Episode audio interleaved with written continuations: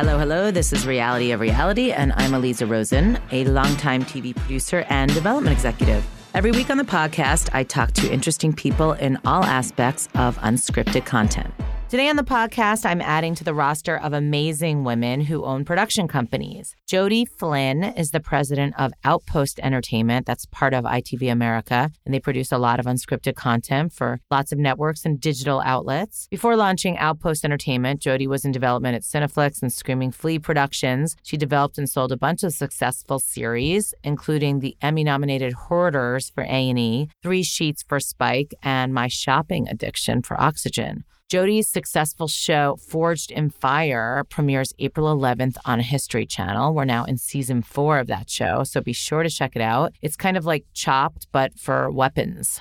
Hi, Jody. Hi, Aliza. How are you? I'm good. So I always start by saying how we met. So we met 10 minutes ago. it's it's a, been a long, fruitful relationship. it has, but of course, I've already feel like I've learned a lot about you in those 10 minutes. So that that was productive.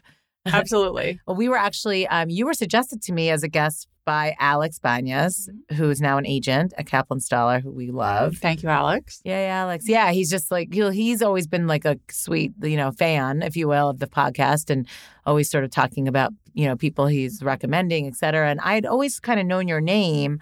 Um, but you know, I always like sort of a connection to somebody as opposed to just reaching out cold. Sure, of course. So I'm so glad that he introduced us. Well, thank you for having me here. And I've also, you're, you're welcome. I'm also adding you to my very small roster of awesome uh, female uh, production company owners because there's a, a paltry uh, mix, unfortunately. Yeah, there aren't that many of them. It's amazing how many, you know, for an industry that has so many women in it and powerful women and a lot on the network side and run networks that you wouldn't expect women to run all the time. There aren't as many production company owners, but there's more. There, there's starting to be more, I feel like. I'm glad because it bums me out.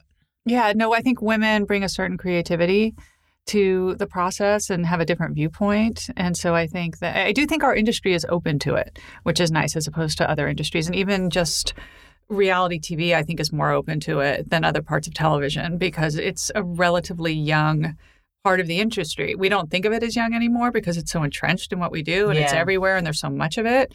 But the truth is, it's really not that old. Real World was not that long ago. And I think that because of that, women are seen very equal in this part of the industry. I think it's very different from a lot of other parts of entertainment. That's actually a really good point because you're right. There's so many women, especially on the network side. I mean, mm-hmm. you pitch to more women than you do men. I feel many like. more, and and at higher levels. Right, which is which is great. It's just nice to see. I mean, I think being a production company owner is a whole different ball of wax in that it takes up your it is your life. I mean, it's your, it is. you know, it's and your baby. I never had a desire to own a company. Right. It so, was not a goal of mine. Really? Ever. so you kind of fell into it? I kind of fell into it. I, am a creative. I'm a, I was a producer. I started in news, and I, I, can tell you that story, but I started yeah. in news and then moved into production. Um, and then into development and was offered an opportunity to start Outpost uh, by Brent Montgomery a couple of years ago. And when someone makes you that kind of offer, you have to stop and go, I should take this chance and see what I can do. And so we did, and it's been great, but it's been a huge learning curve. Wow. All right. So I want to hear all about it. Let's back up, though. I didn't know that you started in news. I did. I started in news. I studied history and politics in college mm-hmm. um, and really wanted to go into news. I was very high minded at the time. Newspaper reading what was dropping dramatically. Yeah. Cable news was on the rise. CNN was just starting. Local cable news outlets were just starting. And I, I can clearly remember telling my mother as I was graduating from college that I really wanted to be in television news because I thought I had a duty to deliver news to people who just wouldn't read anymore. and so this is what I was going to do. I wow. didn't know how I was going to do it, but I was going to do it lofty. Yeah, I just yes, I was very high minded at, the, at the time. And where were you? Where did you grow up? I grew up in Manhattan. Oh, okay. And then I went to college at George Washington. Uh-huh. Uh, and I loved being in D.C. And I was a Capitol Hill intern, you know, in the Clinton years, which was an interesting experience in oh. itself. And um, did you know Monica? I didn't know Monica, but I was on the Hill around the same time. Um, wow. But it, you know, it was a tremendous experience to work up there. It's it's something that most people never actually do to kind of walk those halls and understand how things happen and I took my first job out of school at a consulting firm because it's what I could get, Mm-hmm. and learned the ropes of how you hire television talent. They were a news consulting firm for small stations across the country, and I started as a secretary, assistant, whatever you want to call it. I think they called it a secretary then, and then moved over to doing talent searches. They had this funky little division called Talent Bank, and they would provide uh, talent searches for their client stations from small markets. So literally twice a year, I would send boxes. I was thinking about this when I was thinking about coming in here today. I would send boxes of VHS tapes to people we could find in small markets over the country. Someone's cousin, someone's friend, Yeah. someone's aunt, whatever. And we would have them tape the local news for a week. They would send us back the tapes and we would literally just comb through them looking for new young reporters to deliver to our bigger markets. It was So interesting. Yes, it I was can't- I didn't actually know that's the way it was done way back. That's the way it was done way back. interesting. And did you find diamonds in the rough? We did. One of my favorite diamonds in the rough was uh, Deborah Roberts. Yeah. Oh my God. I found her, and she That's was just moving over to Miami. So we would find people, and you look, you would look back and go, "Oh yeah, we knew." You could see it early on at the ones who were going to kind of make it and make it to the network level. And I did that for I think a year or so, and then one of our client stations, um, their news director. Took over News Channel 8, which was just launching, which was Washington, D.C.'s 24 hour local cable news Yeah. station. And he offered me a job. He knew I wanted to be in a newsroom, and I went in, and they were they were hiring tons of people because they were starting this whole thing from scratch. And I went in, and he offered me a job as an associate producer, and he asked me questions like, "Do you know how to do a VOSOT?" And I'm like, "Sure, I, I know how to do that." I, I didn't even know what it stood for. Oh my for. god, VOSOT. I haven't heard that in so exactly. long. I had no so, idea. So for our listeners at home Yes. under the age of 40, um, a VOSOT is a VO, a voiceover, followed by a SAT, which is a soundbite. Right, exactly. And I said, I know how to do that, of course. And I went home and figured this was uh, prior, you know, where you could find everything on the internet. Right. But I asked friends and I figured it out. And I went in as an associate producer and was there for two years until I was producing the nightly news there, which was ama- it was an amazing experience. Wow, in DC. So that's pretty cool. In cool. DC, it was great. And was this the same time, like in the late 90s, where 24 hour cable news had started, or was it before that? It had just started, so this was 24 hour Yeah. news, but it was the first one in DC. New York One was already up and running in New York, Okay. uh, and this was also owned by Allbritton. So it was a big venture. They built a newsroom from scratch in Virginia. It was non-union, Mm-hmm. which meant I could do everything. I could pick up a camera. I could learn to edit. I could do all the sorts of things that you can't necessarily do at a union station. Yeah. I didn't learn to do a lot of those things well, but I at least had an understanding of it. Yeah, I that I'm glad you brought that up because I've talked about that before. How I think sort of having that jack of all trades thing is so great, and it doesn't happen a lot anymore. It doesn't. Everyone's very siloed, and I think that even if you don't know physically how to do everything, at least if you can speak the language of the people who work for you and with you, if you can speak the language of a DP, if you can speak the language of an editor, at least you can convey what you're looking for. Yeah, absolutely. And and just understand, you know, not have empathy, but but you know, um, I think it was Jason Carbone was saying that you know he did every job when he started, so that if someone came in and said, "Well, I can't do that," he's like, "Dude, I've done it. I know it can be done, so I don't buy it." Right, and it does give it gives you empathy. Also, one of the things I'll never forget that we did at that local station was our news director took a Saturday and put up repeats of whatever during the day, and we did a fake newscast, and we all had to do different jobs Yeah. that we don't normally do. And I was always a producer; I was never on air, and I was a reporter for this fake news story.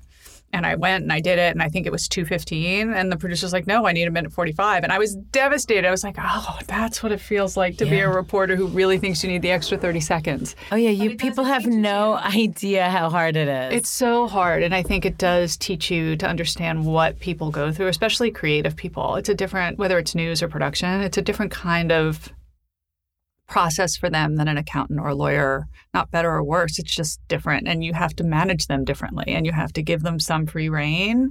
You also have to rein them in at Yeah. times. So Yeah. it's an interesting process, and I think. You know, one of the things in the story I just told you that I learned early on was to just say yes and figure it out. I still do that all the time. it's a great lesson. it's a great lesson. Someone asks you if you can do it. Yep, I can do it, and just figure it out. Yeah, what was the great uh, motto of the feminist field of fear and do it anyway? Exactly. Yeah, I agree with that. I feel mean, it every day. Yeah, I mean, nine, right, ninety nine percent of what we do is like, oh, I can't do that. I can't do that. I don't know if I can do this. Yeah. And you just do it. Yeah, absolutely. Did you want to stay in news? Did you like it? I loved news. I loved news. Uh, I still miss news. Really? I do. Um, I stayed in that, and then I moved to Seattle, where I worked for the local ABC affiliate. Mm-hmm. And in DC, I had kind of specialized. I did live broadcasts. I was a control room producer, and then where I learned to back time shows by Yeah. hand and do you know all of those things you don't necessarily have to do anymore. But I really liked to do. I felt like my shows were kind of a living, breathing entity as I produced them, and I had back time, you know, software on the computer in, in the control room, but I never used it because I felt like you could kind of feel it, and you had a rapport with your anchors, and I loved that feeling. I loved them making a decision really quickly. Yeah. And you just, if it was the wrong one, you fix it in two minutes. There's nothing you can do about it. Do you think you could do it still, the back timing?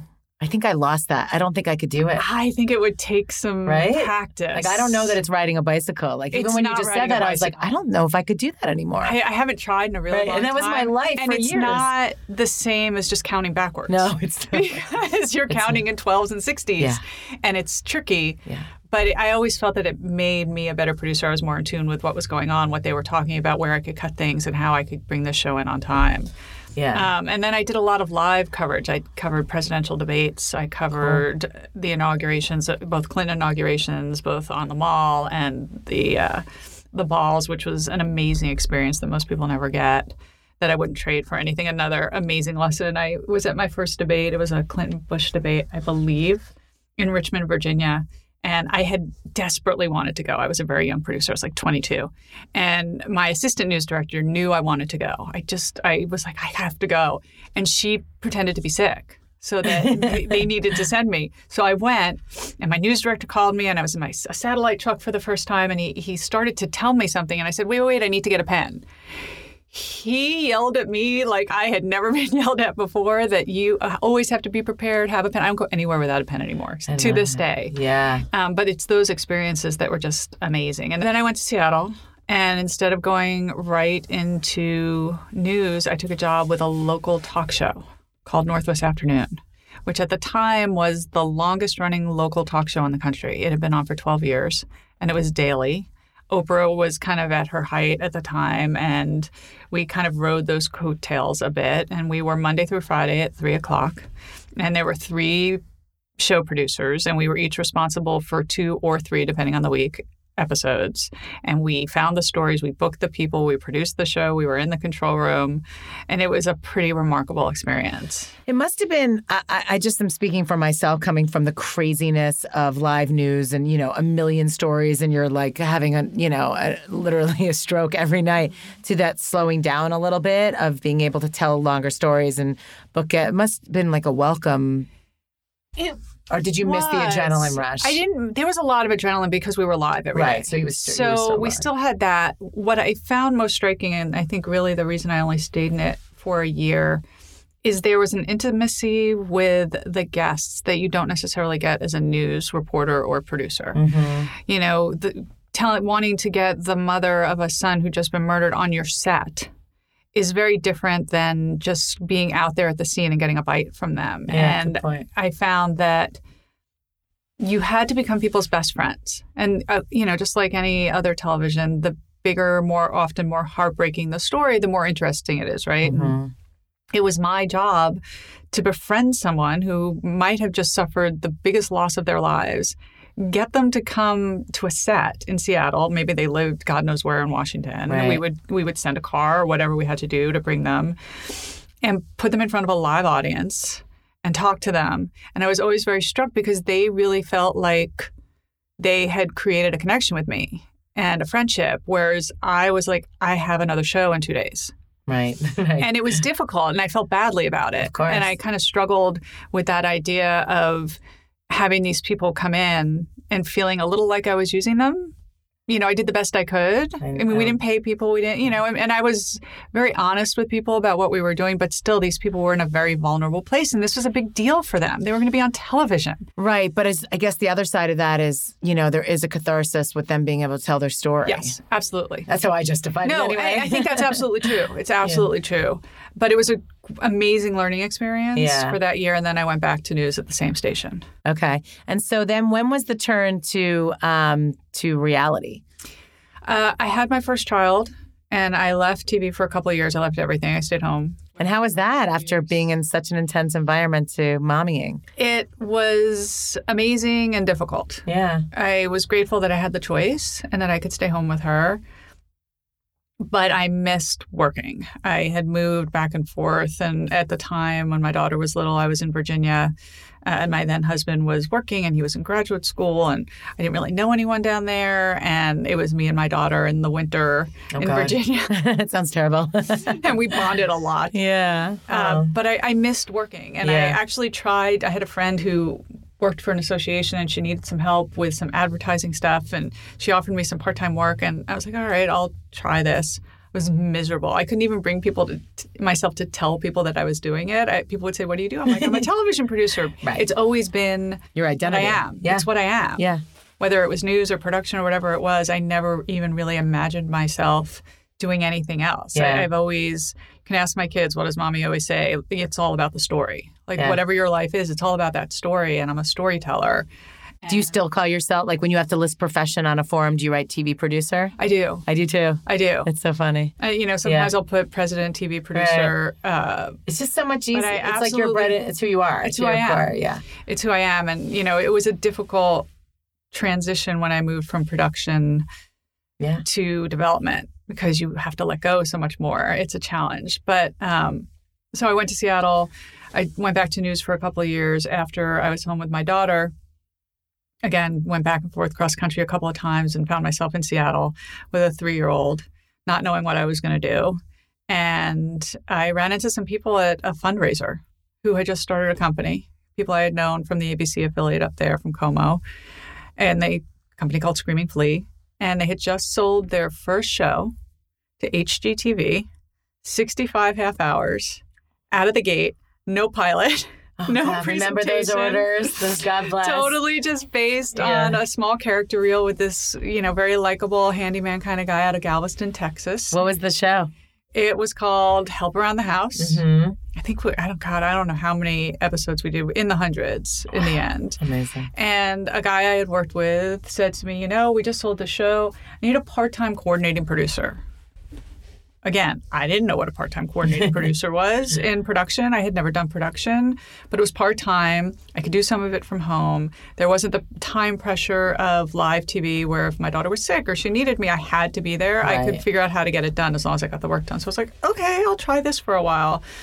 14 years later, I left Screaming Flea as vice president of development. So I started as a part time coordinating producer, eventually went into the field. After that, ran a couple of little design shows for them, Moved This House, which was a spinoff of Sell This House, uh, which we did sell. I think we did 225 episodes of. Wow. And then the owner of the company, a man who gave me tremendous opportunities, a guy named Matt Chan, who had been in the business a long time, would, would keep me on in between projects, in between shows. He would give me the chance to work on development, kind of taught me how to write treatments, kind of you started to hone those skills a bit. And for various personal reasons on his end, he had always done all the development. He decided he wanted someone else to come in and help. There was the proliferation of cable networks. There were so many more of them, and we weren't in LA, and he just needed help. Mm-hmm. And he had spoken to people from LA, and he just, he's from the Northwest, and he, it just wasn't a good fit for him. And so he said, you know, would you want to try this full time? And he- for pers- his own personal reasons, he needed someone to start quickly. I was getting divorced, and so I needed to not be traveling. I had been traveling the year or two before uh, as a field producer for Megastructures for National Geographic, which was amazing. I was in Russia, I was in Kazakhstan, I was on a nuclear submarine. It was Wow. amazing experiences but it wasn't something I could do anymore. I had two little kids. I was like, all right, I've never done development. I'll figure it out. Yeah. So I took a full time development job with him. And I was really, really lucky to have him and our agent at the time, who's still my agent, uh, a guy named Rob Miller. I don't know if you know him. Yeah. Rob's at CAA now, but then he was Peloton Oh, yeah. Entertainment. And the two of them really took me under their wing and taught me kind of the mechanics of development. I think a good developer is an innate skill, but there are things you can hone. Uh, and they And what are really some of those me. things? I think you can learn how to write a treatment. I think you can learn what not to do in a room sometimes. Like I would, th- when I first Mm-hmm. started, I would go into the room and I would instantly put, you know, the treatments I had brought in when we used to bring treatments, and I'd put it down in front of the exec. And Rob's like, yeah, yeah, no, don't, because if you hand it to them, Right, then they're they're, looking at it, it, and they're not listening to you giving the God. pitch. Kiss of death. Kiss of death, Yeah. and you also can't adjust it because then it is then it's Right, there in black and white. And if you want to adjust the pitch based on something that they've said, you can no longer do that. Yep. So there's logistical things like that that I think I learned. Yeah. I also learned that I'm a pretty good salesperson. I'm comfortable in a room. I don't get super nervous. I, it doesn't bother me to sit in a room with the president of a network and pitch my idea. And you have to have that confidence and that passion.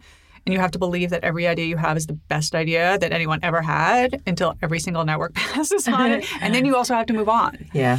Which are tricky skills to master, I think, a little bit. Oh yeah, and not take it personally, and not Mm-hmm. feel like you know why is everyone not getting it, and I'm the only one who is. Right. I know this is going to be amazing. It's going to be the best show this network's Yeah. ever had. And they're like, yeah, no. What's your baby that never got so like? Do you have one that is like your favorite? You know that till this day kills you that never sold. Um, I have a show that that I've had for a couple of years now. Um, that I've I've pitched over and over again to a lot of people, and it's not a big surprise it hasn't sold. It's funny; it actually had an offer. I won't say what at what network, but at a broadcast network for development, and they literally walked down the hall to ad sales, and ad sales said, "Yeah, no," Wow. and they pulled the offer.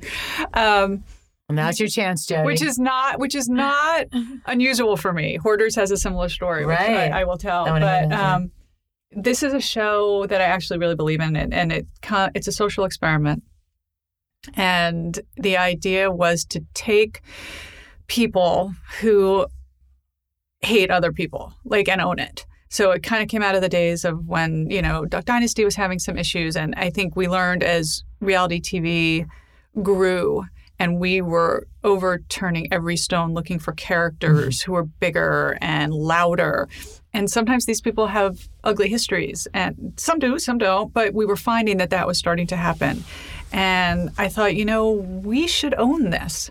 We should take, because it felt like, back to that news thing, it felt like it was important to me for us to address what was going on in the world and that there are people who don't like each other. And how can we help that?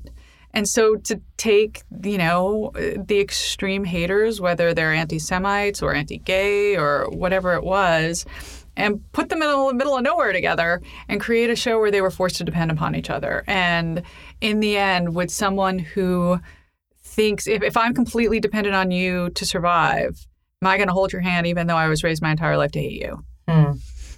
So it, it, it, w- it would get really far at several places because it's got a really great idea to it. Yeah. Not the most ad sales friendly show. Yeah, it's tough. world. It's well, tough. especially with now with the whole KKK Yes. thing, it's like Yes. probably toxic. and this has been. It's got. It's probably four years. I think it's a good idea. I mean, I do. It's I'm one not of those. I think. that. It's, I think it's a high-minded experiment that isn't necessarily as producible, you know, as viable for all the networks, which I get. I Yeah. totally get. But I like to take those swings sometimes. Yeah, why not? So let's yeah, let's back up. Hoarders it has a good because Hoarders was a really interesting, gutsy show. Thank you. And was that Um, your idea?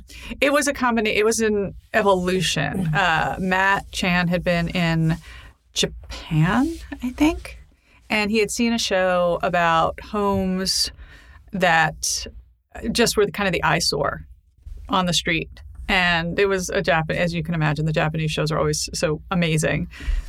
Uh, and they would knock on the door and they would make over this really hideous house. Right. and you know the house that had you know everything in piles in the front yard and really just looked awful. And he came back he's like there's something to this. I was like okay. And i'd been doing development for a couple of years at that point and i started looking around and trying to find something that could kind of be you know take that and make it work in the us and i stumbled across a company in rancho cucamonga that was a husband and wife who were adorable. He was super handsome and a firefighter. She was this adorable little blonde who literally didn't have a sense of smell, which made her perfect for cleaning out. That's hysterical. Yes. And uh, they also did crime scene cleanup. So we, I was like, well, this is great. Let's see if we can do something with this. I hired uh, one of my best friends who was down here to go shoot the sizzle uh, to this day, I don't think she's forgiven me. she was a two day shoot. She did a great job. And we put together a tape that we called Dirty Deeds. Yeah. And it was really kind of a, a, a dark humor that they used to deal with what they saw. And Right. it, it was genius in a four minute tape. Yeah. It was like, oh, they're funny and they're clever and they're dealing with these horrible things. And we took it to a real screen and we had multiple offers and we ended up selling it to Rob Sharenow at A and it was great. We were super excited. And I kid you not, it was the worst pilot you've ever seen. Because it didn't work as a funny. it didn't work when you actually took it into a half hour format. Right. Even though it was very real, this is how this couple and their company really dealt with what they saw, and they were great, and they did a wonderful job at what they did. It just felt so off Mm-hmm. when you actually put it into a show, which is why you pilot something, right? Yeah. And so so they realized sort of the intervention model would be a way better way to go with it. Not just at that point. Okay. Basically, they said, "Yeah, this isn't going to work." Wow. so they And passed on it They passed. and let it go. they let it go, but they wanted it finished. they so wanted us to finish the the the show so they'd have it. So we did, and we delivered it. And uh, Tom Moody, Yeah, over- Tom, Saint- Moody, I call him Saint he, Tom Saint, because- he is yeah. Saint Tom. Many Yeah. times he has been Saint Tom to me in my Yeah, career. same. Mm-hmm. He had he was running bio at the time, and he had a, a hole. He's like, eh, I'll throw this up, see what happens. No coming up, no nothing for Right. it, and it popped a bit of a number. And so he and Rob came back to me and said, "We don't want to do this couple, and we don't know what we want to do, but there's something something to this hoarding space because there hadn't been there had been specials, Yeah. on, but not a series. Right. What can you figure out?" And I remember I worked through Christmas because they had a, a meeting, and I forget exactly, but there was a deadline, like it needed to be done quickly, and so we came up with a format that was hoarders, and you know, really, it, it was tricky because you can't really cure a hoarder. So, you know, there isn't a, a thing like on intervention where it's you can build to we're going to go away for three weeks and we're going to come back and maybe we're better, maybe we're not. There isn't, you can work with a hoarder for 20 years and not get anywhere. Yeah. So, how do you do a show With a that's producible right. with a satisfying ending? And what the, the real reason Hoarders is structured the way it is is we're like, okay, we have, let's say we have three days to shoot. What can we do that feels genuine, that doesn't feel like we're taking advantage Mm-hmm. of people who really are s- struggling? And what we came to find through research and talking to people was that there are crisis points for hoarders very often, in that they're going to lose their house, they're going to lose their spouse, they're going to lose their job. Yeah. They, they There's the literally stakes. they have to clean out, Yeah. or something's going to happen. And that became kind of our motto: if they Smart. don't clean up, X will happen. What's Yeah. X? And so that's really where the format came from. But and, and I had an amazing exec at A&E, Andy Berg. Uh, I love Andy. love Andy, who's Hi, an Andy. amazing, amazing developer Yeah. and dear friend. Yeah. And and Sharon, Rob Sharenow, who really believed in it and fought for it. And it wasn't easy. Ad sales was like, yeah, no, this is not going to be good. And I had an amazing conversation once with Abbe Raven, who we, we formerly the head of Yeah. A&E, and I was at a conference and it it was late and it was like it was literally like two a.m. And she was sitting. We were in Miami, and she was sitting alone. And I was. Uh, she didn't really. She knew who I was from Hoarders because it was already successful, but I didn't know her. And she was sitting alone. I was like, My chance. two in the morning. I probably had a few drinks, and I was like, I'm going to go sit next to Abbe Raven. What was I thinking? And I go and I sit down and I introduce myself. And she's like, No, no, no, I know who you are. She's a lovely woman. And she looks at me and she goes, I have to tell you something. And I'm thinking, Oh my God, what have I already done? I've only been sitting here for two seconds. Uh-uh. She said, When my team brought me Hoarders, she said, I didn't think it would work. She said, It was a great pilot. She said, I got it. You did an amazing job. She said, But I just didn't think anyone would watch. She said, And I was wrong. And I trusted my team. And they were completely right. And it's an amazing show. And thank you. And Wow. it was an amazing moment for me as a you know relatively young producer and um, and also just that lesson of trusting your team. A hundred percent. You know, it's interesting that she said that because, you know, if I'm being honest, like I couldn't watch that show because You're not the only person yeah, who said that it, to me. It was like a triggering thing for me. Um, and I imagine, but I totally get the sort of lurid fascination with it, and the fact that again there is a cleanup and there is an an ending. But um, I could imagine if I was on the network side that I would have been nervous about it too, because I have a thing with smell, mm-hmm. like a real like I'm sensitive to everything. Yep. Like I can smell your perfume from a mile away. I can, it's very nice, by the way, but I have Thank like you. a very but like that's a pleasant smell. Do you know what I mean? But I'm just so if I even see something, I can smell it. Right. like, and know, I think a lot of people, point, by the way, right? We used to joke we don't really need smell-o-vision for the show. Like you get it, and the imagination yes. is almost better. Right. Right. There's a little. But that makes that. me like really nauseous. you and a lot of people, you know. But look, I was wrong because that show was a hit. It was. I mean, and it's it just a great idea. really quickly, and kind of back to what I try to do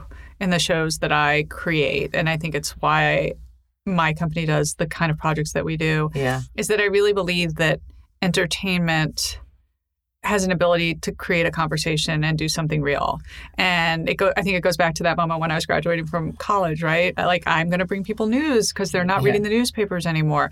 I think that you can entertain someone and have them learn something at the same time and not even know it. Well, I agree with that, but I will take it one step further, which is that show actually changed lives, right? Mm-hmm. So you didn't just you know, create a conversation, which you certainly did, um, but and entertain, but also have, you know, um, something smart as a takeaway, so to speak. Mm-hmm. But you also really did something good for these people. We tried. We certainly did, and I think. Do you think they went them... back? Do you think that a lot of them went back to hoarding after? Some of them never even got better. Um, right. Yeah, for sure. And I think there's been some update shows since I've left Screaming Flea. I think that even more than a, the hoarders that we helped, I really believe we helped a lot of their families mm-hmm. who who didn't yes. know there were so many people who struggled with this problem. We provided aftercare, which was a very big deal for months. We had a full time aftercare coordinator, wow. and even if the hoarder didn't want the aftercare, we would roll it over to the family and say, "Do you want help? Do you want to go see a therapist? Do you need a you know whatever it was?"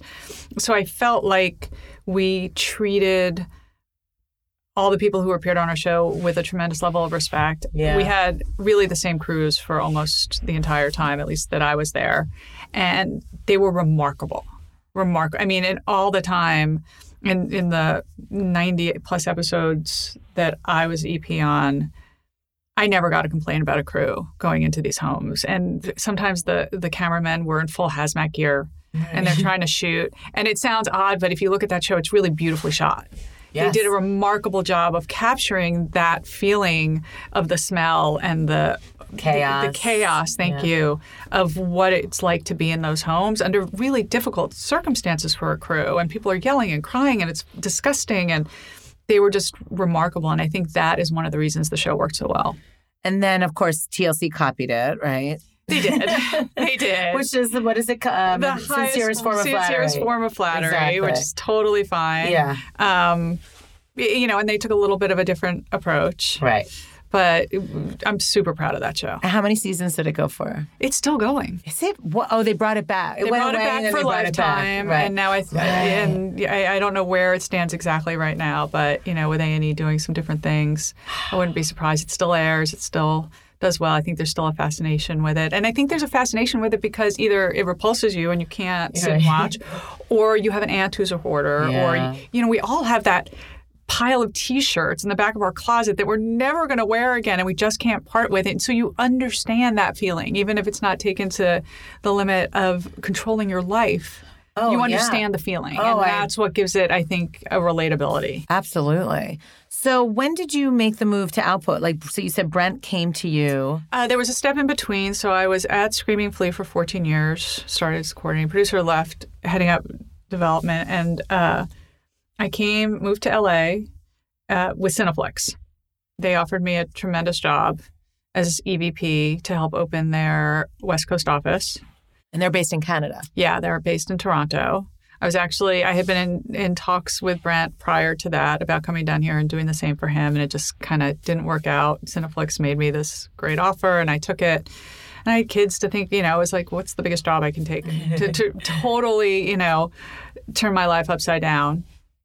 And I took the Cineflix job and I did that for a year, which was fascinating and amazing. And I learned a tremendous amount about international sales uh, working with Canadian companies and what benefit that can bring to a broadcaster as well as to a production company. Uh, learned all about, you know, CanCon and how that works. And, you know, they had one of my favorite things about Cineflix was they have this amazing distribution arm.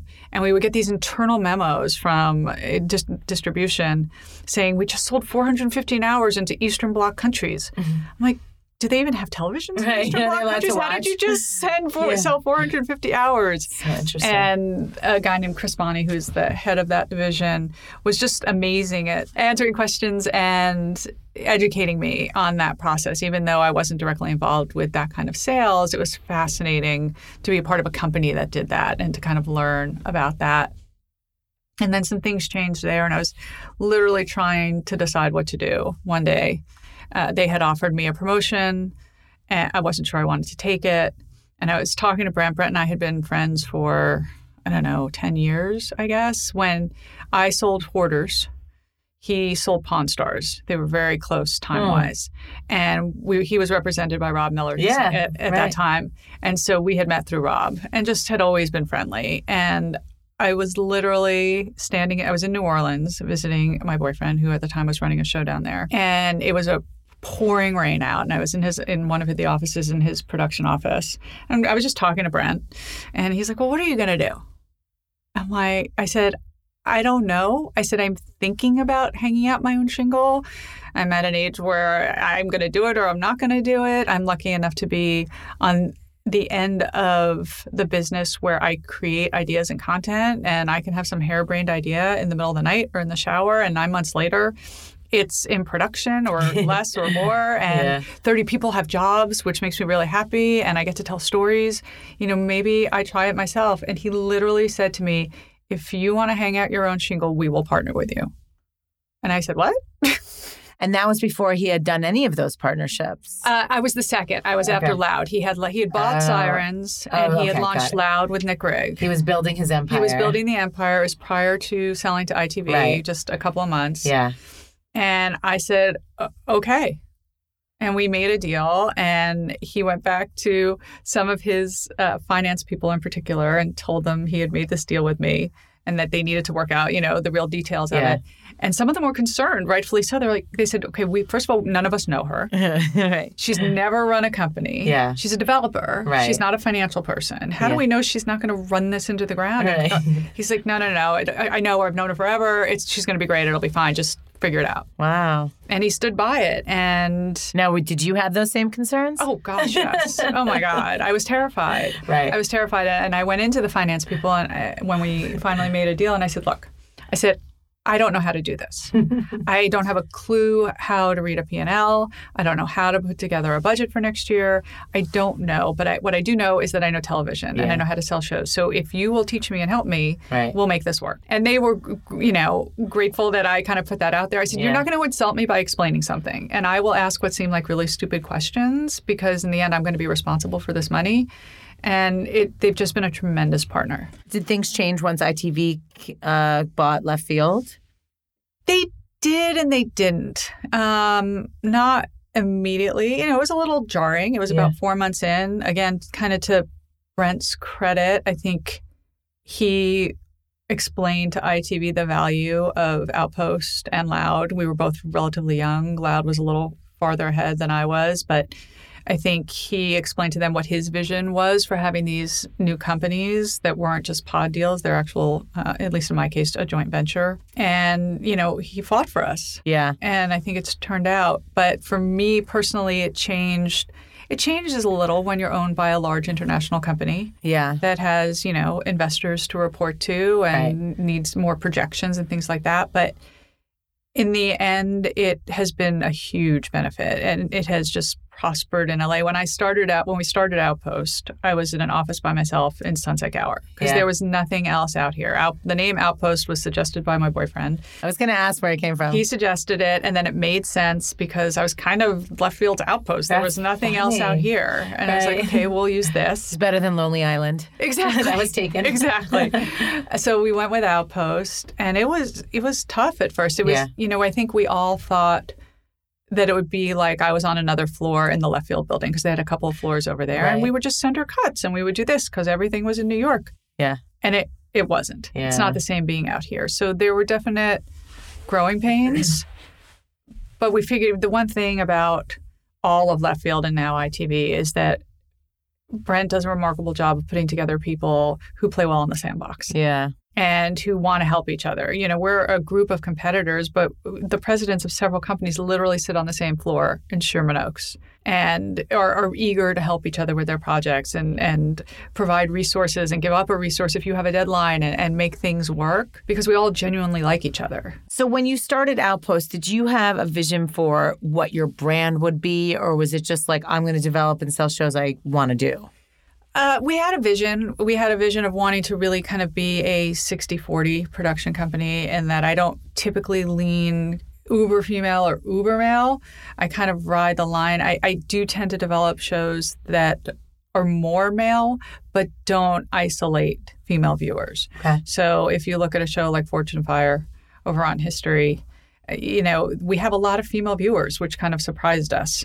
You know, if a guy's watching it, a woman walks in, they're not going to turn it off. They're not going to walk out of the room, and and or, or vice versa. We're working on some stuff for TLC, and we, you know, the hope is that it doesn't drive either out of the room. It was kind of our mission. Right.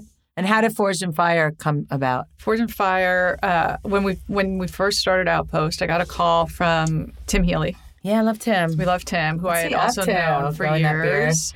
He, yeah, he's doing his own thing now, and he's doing great. Did he buy Forged in Fire? We created it together, Nice. and he had he came to me and said a couple of years before I had done a Bible for Spike uh, that didn't ended up not going, but I it had reverted. For this show. No, for a similar show, a weapons based show. Got it. It was a gun show, and which and gun shows are hard. Yeah. Gun shows are really hard. Yeah. But Tim had seen it, and it was kind of my first, the first time I had done a big eighty page Bible that just told you it was big. 80 pages. was 80 pages. I don't know if I've ever done a Bible that long.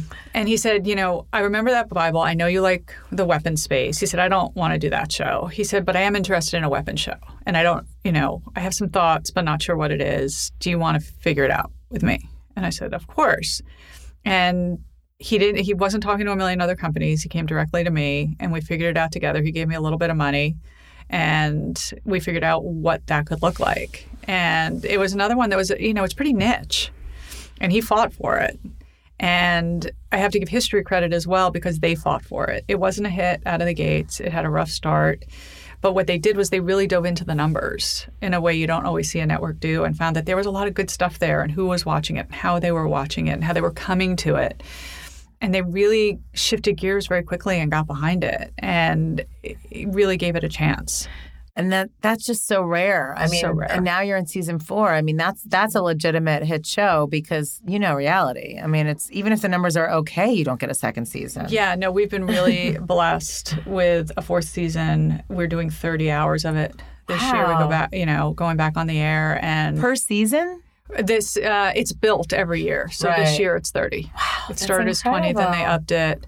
And I called it in my intro. I called it chopped for weapons. it's exactly what it is. It's exactly what it is. I mean, not to dilate, but it was No, just no. to get your head around it in a one log, you know, one line. It's absolutely what it is. And I Is that how you thought about it when you developed it? Yeah, and I and Tim wanted. To, He's like he, he loved chopped. He's like, there's funny. a way for us to do something in this space in a chopped format. How Yeah. do we how do we figure it out? Yeah. And you know, I, when we started, there was talk of eventually adding different things. Maybe you add guns, maybe you do different stuff, and the blades just work. And Yeah. it's remarkable.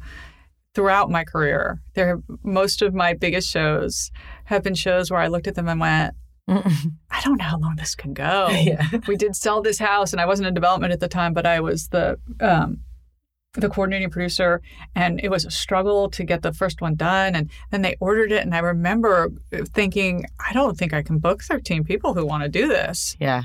And 200 and something episodes later, Right. hoarders. Same I- yeah. Literally, internally, we went. There's "Are- no how way. many times are people going to watch a show like this? Like the visual is pretty similar from episode, but it became not about the visual necessarily. Became about the people The living in the visual. Right. Right. Um, and Forged was similar. Interesting. We didn't know if there was enough diversity in what we could do. And I, we've had a remarkable team that has come back season after season, which I think is a testament to the show itself, who have created different Your crew, you mean the, the crew, team, yeah, right? from the director on down, uh, who have just done a, an amazing job of fine tuning it every season and upping the challenges and changing things. And I think one of its true attributes attributes is that the show it's crafted not to be nasty Mhm. by design. Mhm. We went into it saying we don't want this to be kind of we don't it's not about them trying to undermine each other. There's a camaraderie and a bit of a bromance between the contestants. You know they'll help they're competitive. They want to win but they'll also help each other. I think people actually prefer that now. It used to be like you felt like you had to do that, you know? Mm-hmm. And I find now that the shows that I competition shows that I watch, like, you know, even I was watching The Voice um Mhm. a week ago with my daughter, and you know, the two contestants that are battling it out or whatever, the way they're hugging each other at the end, I love you, I love it's like it warms my heart. I'd so much rather see that than I'm gonna beat her ass. you know I mean? and I, I definitely think male viewers who watch shows like this prefer kind of the Yeah, they don't- the that's very female spirit. to it's them, very, that, like- it's very female that cattiness Right, right. And so I think that it's one of the exactly, um, which are great shows. I've Yes. never, I haven't really pr- done much docu. Yeah. For no reason except it's just not what I'm drawn to. Yeah. And I have, especially now, I have sister companies that, that do it so well Right. that I feel like I should just Stay in stay in my lane. lane Yeah. and do the kind of shows that I, I think I, I do really well and that I enjoy producing and that I can kind of dig my teeth into. Yeah, no, I, I that makes sense. Why not? When you're doing a show like Forged in Fire, which is so many, so intense, so many hours. I mean, it's a you know, it's a major operation, and you're not a showrunner anymore, right? You're running a company, And, you I was have- never really, I wouldn't even call myself a showrunner. Okay, I, but I was, I, I produced some design show. Yes. You're in production. like, how do you sort of stay hands on but hands off, where you have to keep selling other stuff to keep the lights on, right? Yeah, I learned very early on in my development career to let go in a way that it was difficult. Yeah. I sold several shows kind of out of the gate. My first real screen, I literally sold three series off paper to Fine Living, 8 by 30 I remember Sitting them. in a bar. Remember them? Ken Takano. And Takano, that's exactly who I sold them to. And I thought, oh, this isn't so hard. What's the big deal? We sold three sheets. Actually, three sheets was the first presentation I ever sold uh, to Mojo, back in the day. Mojo. Mojo back in the day. And I'm like, this isn't so hard. It won't be so bad. And I got very involved. And then I sold a show to We called Adventures in Doggy Daycare, all relatively quickly. And being having come from production, I kind of was really in the thick of it and wasn't developing as much as I should have been. And then the Fine Living shows didn't come back, and we, I think we did two seasons of Doggy. I can't remember. Three sheets took hold, but then Mojo went away.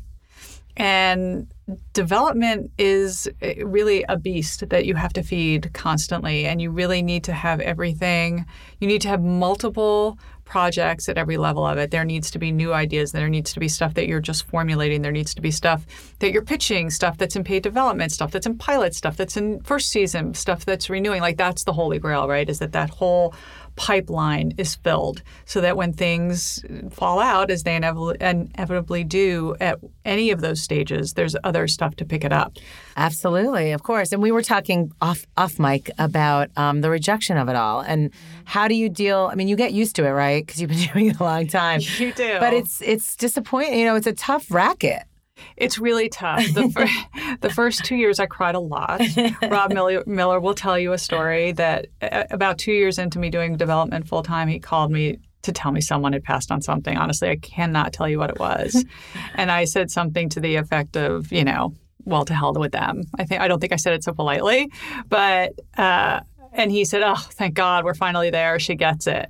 And when I started Outpost, I don't know if I'll kill me for telling this story, but when I started Outpost and I, I had been with CAA at Cineflix and I went back to Rob uh, under the Outpost banner and we were signing our deal, he literally put into the contract if she cries, he, he gets an extra half percent. Stop. And I swear to God. And the folks, at my back office at Left Field, sent me an email and said, Hey, Rob Miller wrote this into your contract. I'm like, It's okay. You, you can sign it.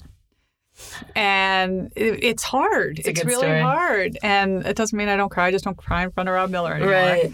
But, you know, you just have to, you know, kind of get up every morning and believe in yourself and believe in your team and believe in your projects and and find those execs at the networks who feel passionate about your projects because especially now they have so many layers that they have to sell up to. They don't have necessarily the ability just to order something the way they did 15 years ago because there's just so many pressures on the networks. And you really have to appreciate those relationships and understand that it's not personal. And take the rejection with the successes and try to sit in the successes a little bit. It's difficult, I think, to have something sell, have something work, I actually said recently to someone because uh, we got a dev deal, uh, and someone said, you know, don't get too excited yet. There's a lot of development there. And I told him, I said, you know what? I said I try to celebrate even just the little steps and still having a horse in the race at this point, right? You because to. you have to, yeah. and you don't know how far it's going to get. And you know, sometimes things happen really quickly. And you know, I've gotten recently calls from networks where like we need something in a week and can you do it? And yes, you, and I love say those yes. calls. Those you are the yes. best because something's actually moving fast. Right. and you're like, you need it in a week? I am on it. I yes. will kill myself. Well, from news, you could do anything. You could do anything. Yeah. We turned a bio once uh, on Kate, Casey Anthony. Was Yeah. it Casey Anthony at Screaming Flea Like in a week? Yeah, we did In that with. Charlie Sheen. Yeah. like a two-hour. It's possible. And sometimes people look at you and they go, oh, that's not possible. I'm like, it's, po- It's And you're right. If you come out of news, you're like, You it's do. possible. You and that was the thing. We had all news people, and we were like, "Oh, with- this is no problem. You know, this can be done." I always say, um, producing's like packing. Like if you have an hour to pack, you get your packing done. If you have two weeks, you take your time. You don't get it done. It's totally true. You know. I always say that about like planning a wedding. People Yeah, take but- a year to plan a wedding. You know what? If you have two months, it'll be fine. You'll get it all done. The cake will be there. my first reality show, um, well, technical reality show was a show called 48 Hour Wedding, where literally the couple had 48 hours to plan and then have their wedding. Right. And trust me, you don't sleep, but it got done. But and it they looked done. beautiful and it was a celebration and everything happened. Right. But People you got do, fed. you just get so excited that something's happening nowadays because Somebody said yes to something, Yahoo. exactly. It's true. It's really challenging. So I always have these sort of stock questions that I ask my guests. So I will start with what is your proudest accomplishment? In general or Yeah, I know everyone says their in- kids, in which which I guess would, would be. I mean, I hope that would be everybody I was going to say yeah. It would be my kids, Yeah. but if you take my Your kids pref- off the exactly, table, pref- I would say my ability to take chances. I Mhm. think I like that, that. I've made a lot of hard decisions because I was ambitious, and they weren't always the decisions most people would make.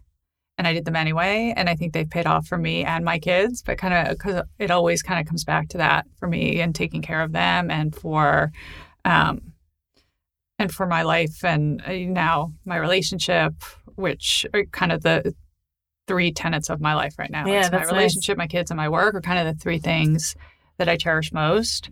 And making those hard decisions has allowed me to have those.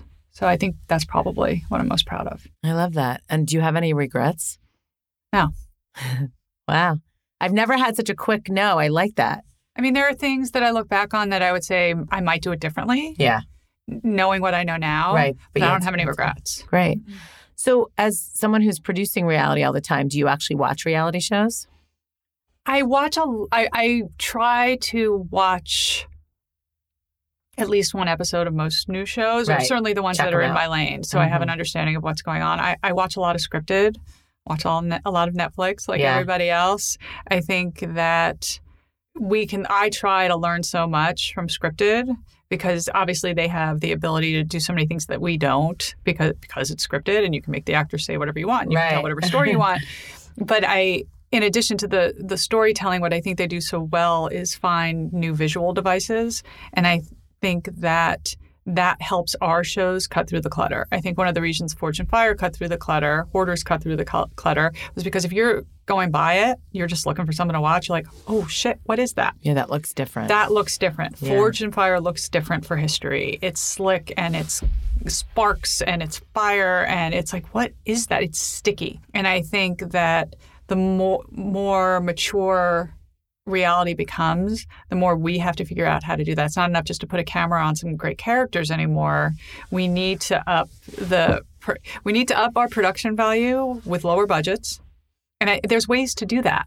I think if you're creative and you have DPs who are really good and you you really think it through, you can create different visuals and audio cues as well that become very identifiable. On Hoarders, we had that in between the stories where we transitioned, there was this whoosh sound that became kind of a pop culture touchstone. touchstone. Kathy Griffin used to reference it in her stand up. And literally, that was just us, literally for weeks, playing with different sounds in my office. Didn't really cost anything. Yeah. but it became a signature. And so I think that that's really important. And I forget what your question was and where I was going. Yeah, no, that's great. It was about um, just, you know, it was actually the stock question is do you, you know, what are your top three favorite reality shows? Oh, what are my top three favorites do I watch? Oh, my top three favorites. I would have to say I am a fan of one of my sister company shows, Killing Fields, Mm-hmm. over on Discovery, Discovery. that's done by Sirens. I would have to say I'm a big fan of uh, game shows. I don't know if they fall under reality, but it is Yeah, a space oh, that we're trying to get into. I I'm incredibly impressed with The Wall. Mm-hmm. I haven't seen it. It's you know what it's they added a piece of earnestness to it that you wouldn't expect would work because Yeah. everyone always says being earnest doesn't work, but it works here.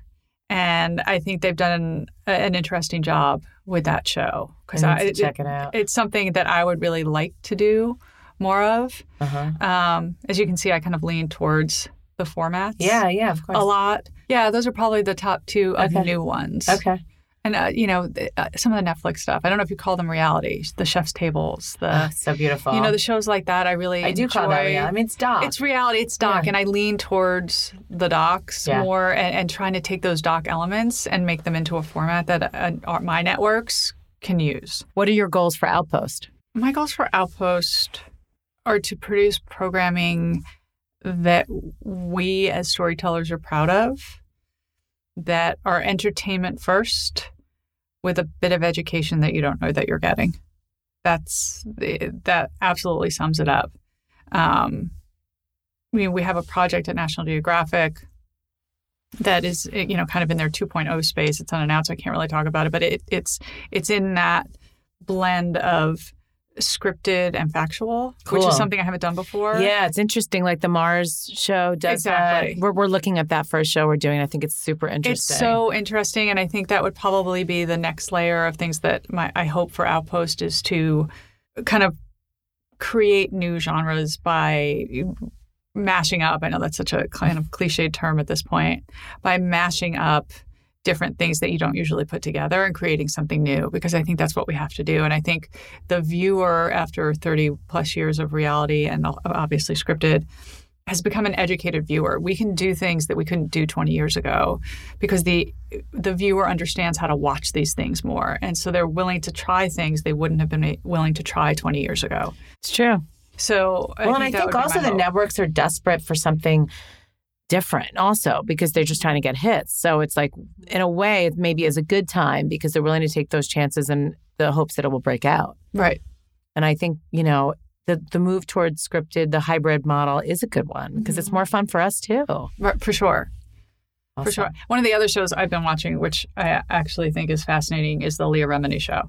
Yeah, it's so well done. Eli and Aaron. It's and it's it's an interview show. Yeah. It Right, literally is just an interview show, but you don't realize it as you watch it. Yeah. And I think they've done a remarkable job of taking something that you would sometimes look at and go, "That's not going to work," because it doesn't seem like it should, but it does. Yeah, and I think honestly, a big. This is no. I mean, it's produced beautifully, but I think it's so much Leah. Totally. You know, I mean, as with most shows, you know, if that it's the talent that's going to rise, make or break the show. And For I think that that show, Leah's such an electric personality. Her passion is just all consuming.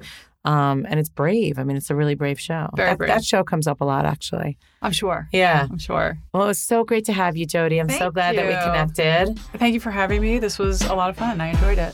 Thank you.